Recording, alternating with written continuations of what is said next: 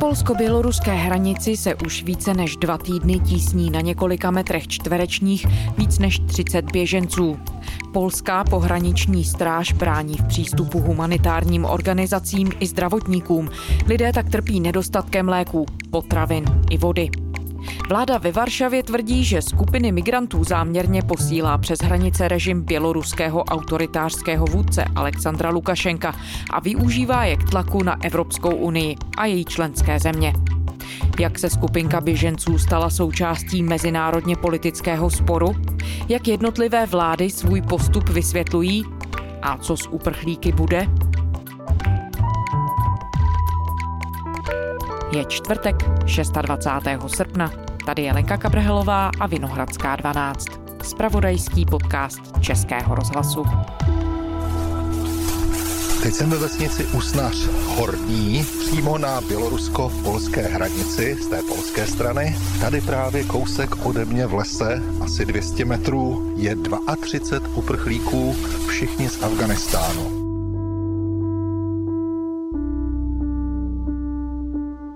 Martin Dorazín, zpravodaj Českého rozhlasu v Polsku. Ahoj Martine. Dobrý den. Martine, na polsko-běloruské hranici se v těchto dnech odehrává drama. V jehož centru je několik desítek uprchlíků, kteří se tam ocitli vlastně v území nikoho. Co to je za příběh? No, ono vlastně nejde o území nikoho, protože to z čistě právního hlediska neexistuje, jak na to upozornili právníci, odborníci na mezinárodní hranice, protože ta je jasná, je to prostě čára a na té jedné straně jsou běloruští pohraničníci a na té druhé jsou polští pohraničníci pohraničníci. Mezitím je sice prostor, ale to se prý nemá nazývat pásmem nikoho, protože právně to není přesné. Ale přesně v tom prostoru se bohužel na několika desítkách metrů čtverečních tísní už třetí týden skupina 32 Afgánců. To je důležité, ta národnost, protože v minulých týdnech jsme měli co dočinění se skupinami, které se pokoušely překročit hranice, někteří úspěšně, většina ne, z Iránu a ze Sýrie a také z některých afrických zemí, ale teď tady jde o čistě afgánskou skupinu, která tam zůstala uvězněná mezi těmi pohraničníky. Bělorusové je nepouštějí zpátky do Běloruska, polská pohraniční stráž velmi tvrdě plní příkaz, že nemá pouštět nikoho do Polska. Ti lidé jsou tam v nesmírně špatném psychickém, ale i fyzickém stavu, protože tam nemají téměř nic k tomu, aby tam mohli nějakým způsobem delší dobu přežívat. Mnozí z nich jsou nemocní, jak tedy potvrdila i lékařka, která tam zrovna, když jsem tam byl, přijela sama od sebe, paní Paulina Bovnik, pokoušela se k ním dostat a je tam v podstatě stále, stále to zkouší. Rękoma odpowiadały na pytanie i na pytanie, czy potrzebują pomocy lekarza, odpowiedziały, że tak. A pohraniční stráž posílená o vojáky a policii rozšířila to takzvané ochranné pásmo hranice a nepouští tam už vůbec nikoho, ani tu lékařku. Proszę, panowie nie wpuszczą pomocy medycznej, tak? Czy przepuszczą panie, pan, panowie lekarkę? Nie możemy, nie od nas to zależy.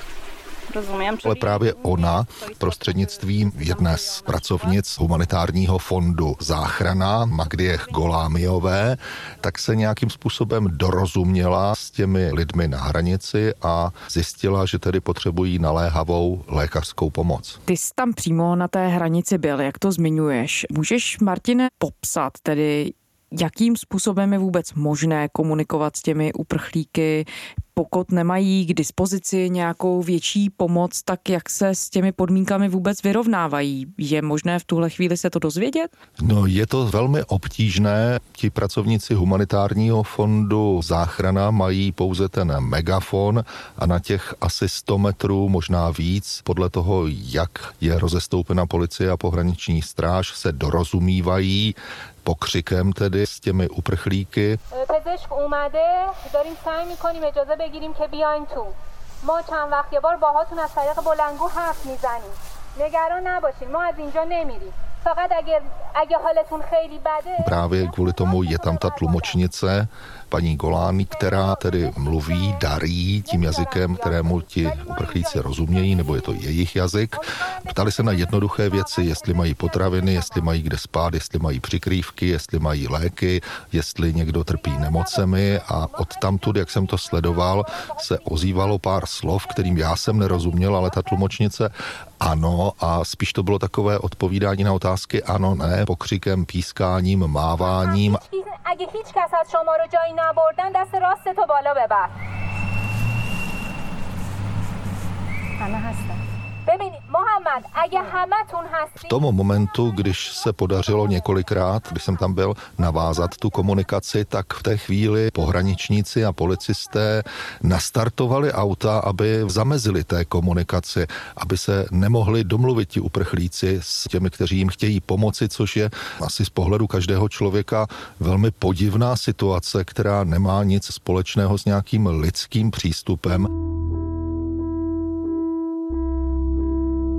My můžeme samozřejmě souhlasit, nesouhlasit s vlnou migrantů, s přijímáním, nepřijímáním, s tím, jak to Polsko řeší, to je jeho věc, ale určité základní lidské principy by asi platit měly. A jestliže víme, že v té skupině jsou lidé chronicky nemocní, lidé, kteří mají různé jiné problémy, nabité cestou, jsou vyhladovělí, tak je asi takovým prvním a normálním krokem každého člověka jim umožnit to, aby aspoň dostali ty léky a nějaké jídlo, nějaké spacáky, stany, něco, kde by mohli počkat, než se ta jejich situace nějakým způsobem vyřeší.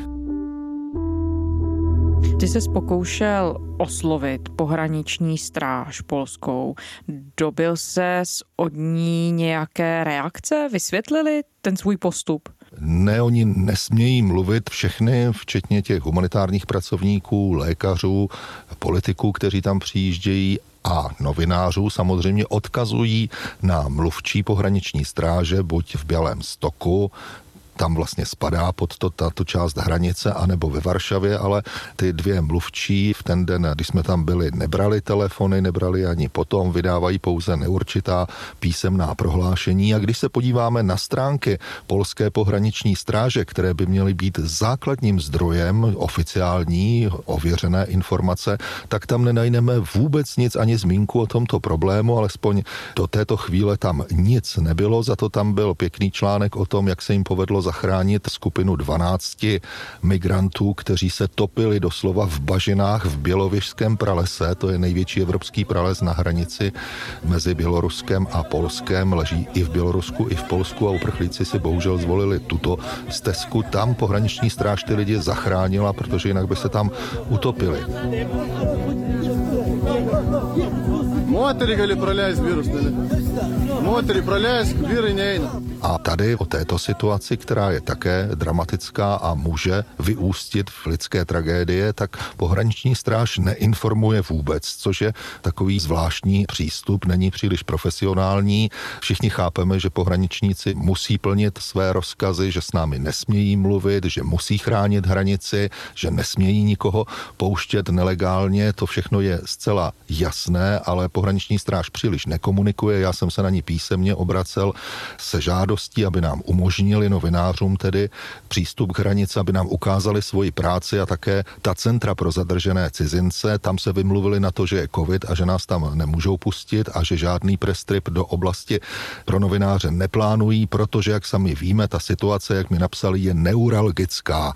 No, když je neuralgická, tak je jasné, že se tam novináři začnou rojit a profesionální přístup, a to je to, co my, novináři, kritizujeme, by měl být i tady. Měli by vysvětlovat měli by s námi nějakým způsobem komunikovat, ale to se bohužel neděje. Martine, pojďme o krok dřív co předcházelo té situaci, ve které jsme tedy teď, jak se ti uprchlíci na polsko-běloruskou hranici vlastně dostali a povedlo se zjistit něco bližšího o jejich příbězích, odkud jsou a proč se vydali do Evropy právě touhle cestou?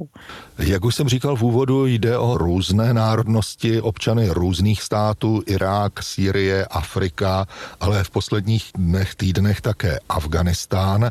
Dostávají se tam tedy přes Bělorusko, to je jasné, když jsou na bělorusko-polské hranici hranici, ale Bělorusko nesousedí s žádnou takovou zemí a mají to tam pěkně daleko, čili ten příjezd je organizovaný. Řada lidí i polských politiků oficiálně už uvedla, například premiér Mateusz Moravěcky, že Lukašenko organizuje vlastně příjezd těchto uprchlíků do Běloruska. Situace, s kterou się mierzymy, jest bez precedensu. Łukaszenka, reżim Łukaszenki wybrał granicę polsko-białoruską do dokonania provokací. Začínají tam lítat běloruská letecká společnost Belavia, která nesmí kvůli sankcím letat do Evropy, tak si našla jiné prostředky výdělku a zvýšila počty letů do těchto oblastí, nejnověji i do Pakistánu, kde jsou miliony afgánských uprchlíků, ale začala letat také do afrických zemí, kam předtím nelétala, samozřejmě také na Blízký a Střední východ a odtud organizovaně podezřívá premiér Moravěcky a je ve shodě s jinými zdroji a jinými politiky, třeba z Litvy, Lotyšská, že tedy Lukašenko má jakousi takovou v úvozovkách cestovní kancelář pro ty uprchlíky, vybírá za to obrovské peníze, jde o tisíce eur za jednu cestu, přiveze je, vydá jim turistická víza, příslušná ambasáda v té zemi, oni přiletí do Běloruska, tam je organizovaně nakládají, odvážejí do hotelu a potom je jako zboží vyvážejí v podstatě na tu hranici, tam je vyklopí, běloruská pohraniční stráž, možná armáda je vytlačí až do toho pohraničního prostoru a tam je nechá na pospas. We just need a help because uh, they're so cold and the children all of them sick and no have a milk and not have any food at here.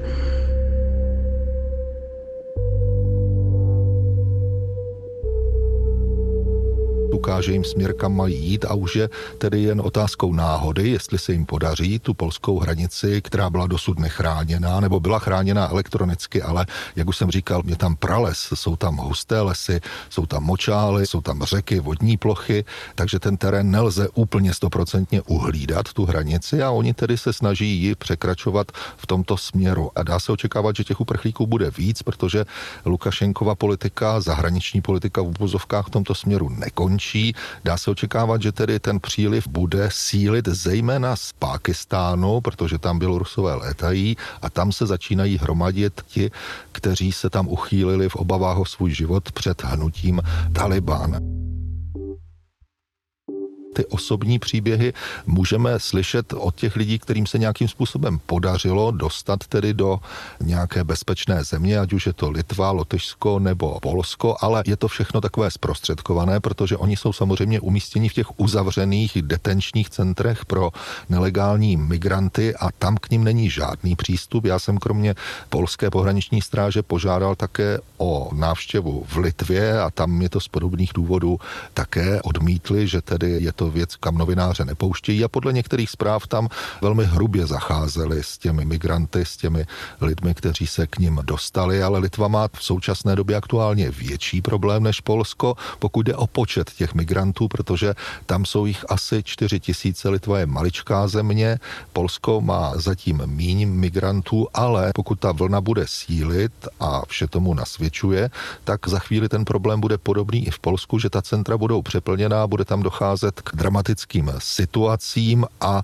rozhodně ta věc tou štrosí politikou polské vlády, že tedy tu hranici budeme hlídat, nikoho nepustíme, nekončí. Není to řešení toho problému. A Martine, když říkáš, že Polsko, ale třeba i Litva nebo i Lotyšsko viní vládu běloruského autoritářského lídra Alexandra Lukašenka z toho, že ty migranty přes společné hranice posílá záměrně a že vlastně používá jako nástroj v té takzvané hybridní válce, tak opírá se to tvrzení o nějaké konkrétní důkazy, o nějaká konkrétní svědectví? Ano, jsou to výpovědi těch samotných migrantů zadržených, kterým se podařilo překročit hranici, ale i jiných zdrojů za Běloruska, že tedy skutečně je to státem organizovaná politika, ti migranti se tam dostali oficiálně, je skutečně věcí běloruské strany, když je tam má, aby se o ně postarala, v tom mají premiéři Litvy, Lotyšská, Polska, Běloruska, kteří o tom jednali, asi úplnou pravdu.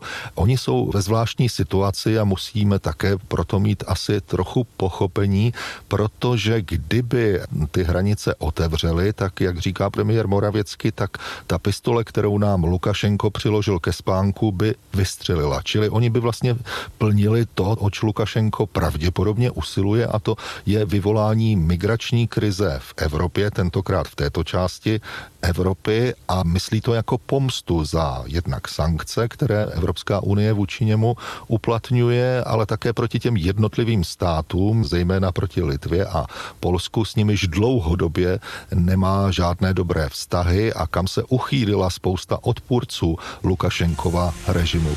Litevské ministerstvo zahraničí potvrdilo, že opoziční běloruská prezidentská kandidátka Světlana Cichanouská uprchla do Litvy. Je tam v bezpečí. Polská vláda potvrdila, že běloruská opoziční politička Olga Kovalkovová je v Polsku. V Bělorusku ji odsoudili nejprve k deseti a potom k 15 dnům vězení za účast na nepovolených akcích. Běloruská olympionička Kristina Cimanouská zatím plánuje zůstat v Polsku, řekla to na své první tiskové konferenci ve Varšavě, kam přicestovala z Tokia. Z olympijských her atletka předčasně odjela poté, co se dostala do konfliktu s vedením Národní olympijské výpravy. Běloruský režim se jí pokusil deportovat domů. Připomeňme paní Cichanouskou, ta je v Litvě velká část běloruské opozice, ale nejen opozice, studentů, obyčejných lidí, kteří museli utéct před Lukašenkem, se uchýlila z důvodu jazykové příbuznosti a blízkosti právě do Polska a odtud působí zpětně na tu běloruskou společnost těmi kanály, které má k dispozici, je jich málo, ale jsou. No a to Lukašenko přirozeně nesnáší a chce tomu nějakým způsobem zamezit a když ne zabránit, tak alespoň se pomstít, protože, jak prokázal při těch loňských bouřlivých událostech, nemá žádné skrupule, neváhá použít násilí proti bezbraným lidem. V tomto smyslu není třeba si dělat iluze, že je to nějak jinak. Otázka je, kterou si klade například server Politico, nakolik je do té jeho politiky zapletené také Rusko, nakolik Rusko dalo jakýsi tichý souhlas převážet ty migranty do Běloruska, možná také přicházejí přes Rusko. My tu cestu přesně neznáme, ale Tady už se pohybujeme zase na tenkém ledě, protože Rusko se k tomu zatím nějak nevyjádřilo a jen tak sleduje, jak si s tím Evropa poradí a zřejmě si tedy ruští politici mnou ruce, jak ten Lukašenko Evropě zatopil.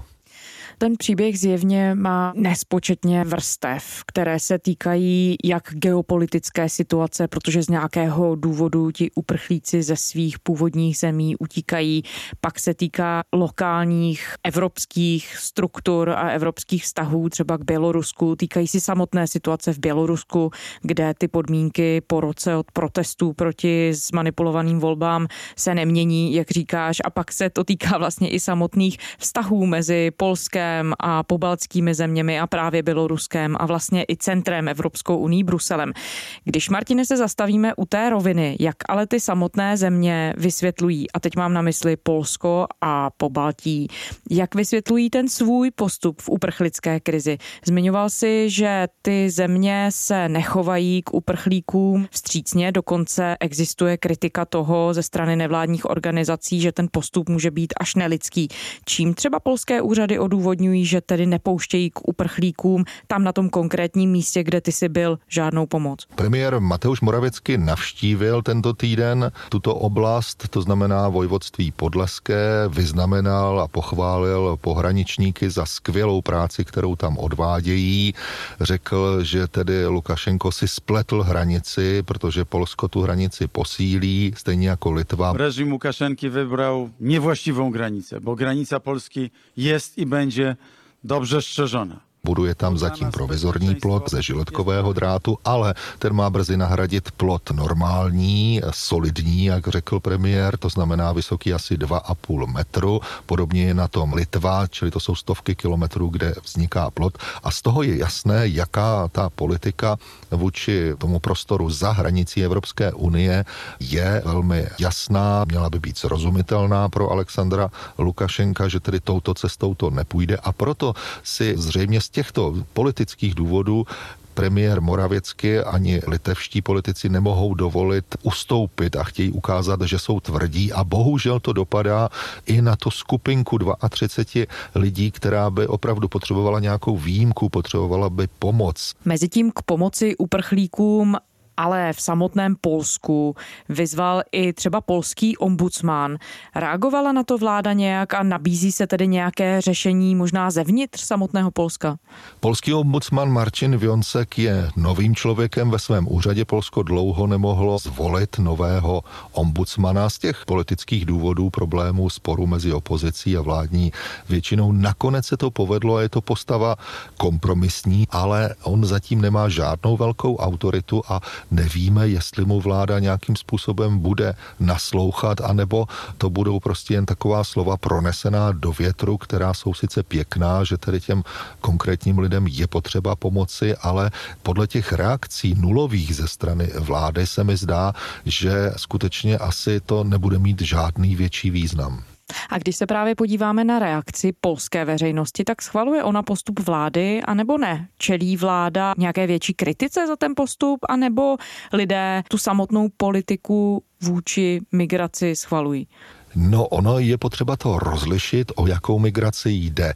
Pokud jde o migraci odpůrců Lukašenkova režimu a jeho obětí, to znamená o Bělorusy nebo třeba dříve Ukrajince, tak Poláci jsou velmi vstřícní, velmi pečují o tyto lidi. Polská společnost vůbec není negativně naladěná vůči těmto lidem, protože chápe, z jakých podmínek se do Polska dostávají a proč. A také je celá řada programů tady pro tyto lidi, jak by se tady mohli uchytit v Polsku Polsku, ale pokud jde o ty migranty z exotičtějších zemí, tak tam Poláci už vůbec jasno nemají. Polská společnost je hodně rozdělená, přivažuje spíš ten negativní přístup, podobně jako je to vládní stanovisko vůči migrantům. Polsko patří k těm nejtvrdším odpůrcům přijímání migrantů a stanovování kvót pro jejich přijetí ale část polské společnosti a polská opozice to samozřejmě kritizuje, ovšem s tím, že ani polská opozice si nemůže dovolit říci, že ty hranice otevřeme a všechny přijmeme. To by pro ní byl asi sebevražedný naprosto krok, takže také lavíruje a v podstatě pro přijetí většího počtu migrantů jsou pouze ty humanitární organizace, které se uprchlíky zabývají, jako je právě ten humanitární fond záchrana, který s nimi pracuje dlouhodobě, ale samozřejmě nejde o nějaké statisíce, ale o nějaké rozumné množství o ty, kteří opravdu z nějakých zásadních důvodů potřebují pomoc, plus Polsko pomáhá také svým spolupracovníkům v Afganistánu. Dobre, e, proszę Państwa, dzisiaj o 15.37 wyląduje w Warszawie e, ósmy samolot którym jest e, ponad 70 ewakuowanych osób z Afganistanu. Polsko řeší situaci Afgánců, kteří v uplynulých 20 letech pomáhali polské vojenské a humanitární misi. Polská vláda chce evakuovat asi 45 Afgánců a jejich rodin, kterým udělilo humanitární víza. Už jich je tady asi 800, včetně tedy i polských občanů, ale velká většina jsou právě ti Afgánci z různých zemí Evropy. Polská operace se teď už asi blíží k závěru, ale podařilo se jim několik set lidí opravdu evakuovat, takže zase jde o jiný případ migrantů, kterým Polsko pomoc poskytne, ale chce zamezit takovému tomu přílivu přes hranici. Je to zapeklitá situace, protože oni říkají, že mají požádat ve svých zemích o ten azyl, ale v Afganistánu to není možné, protože tam ambasáda polská už dávno nefunguje, oni se nemají kam obrátit. Nejbližší polská ambasáda je v indickém Dili a tam se těžko dostanou. Mohou se samozřejmě dostat nějak po cestě na polské úřady, ale ani tam zřejmě nemusí to pro ně dopadnout, takže Polsko přijme. Martin Dorazín, zpravodaj Českého rozhlasu v Polsku. Martine, děkujeme. Děkuji taky, naslyšenou.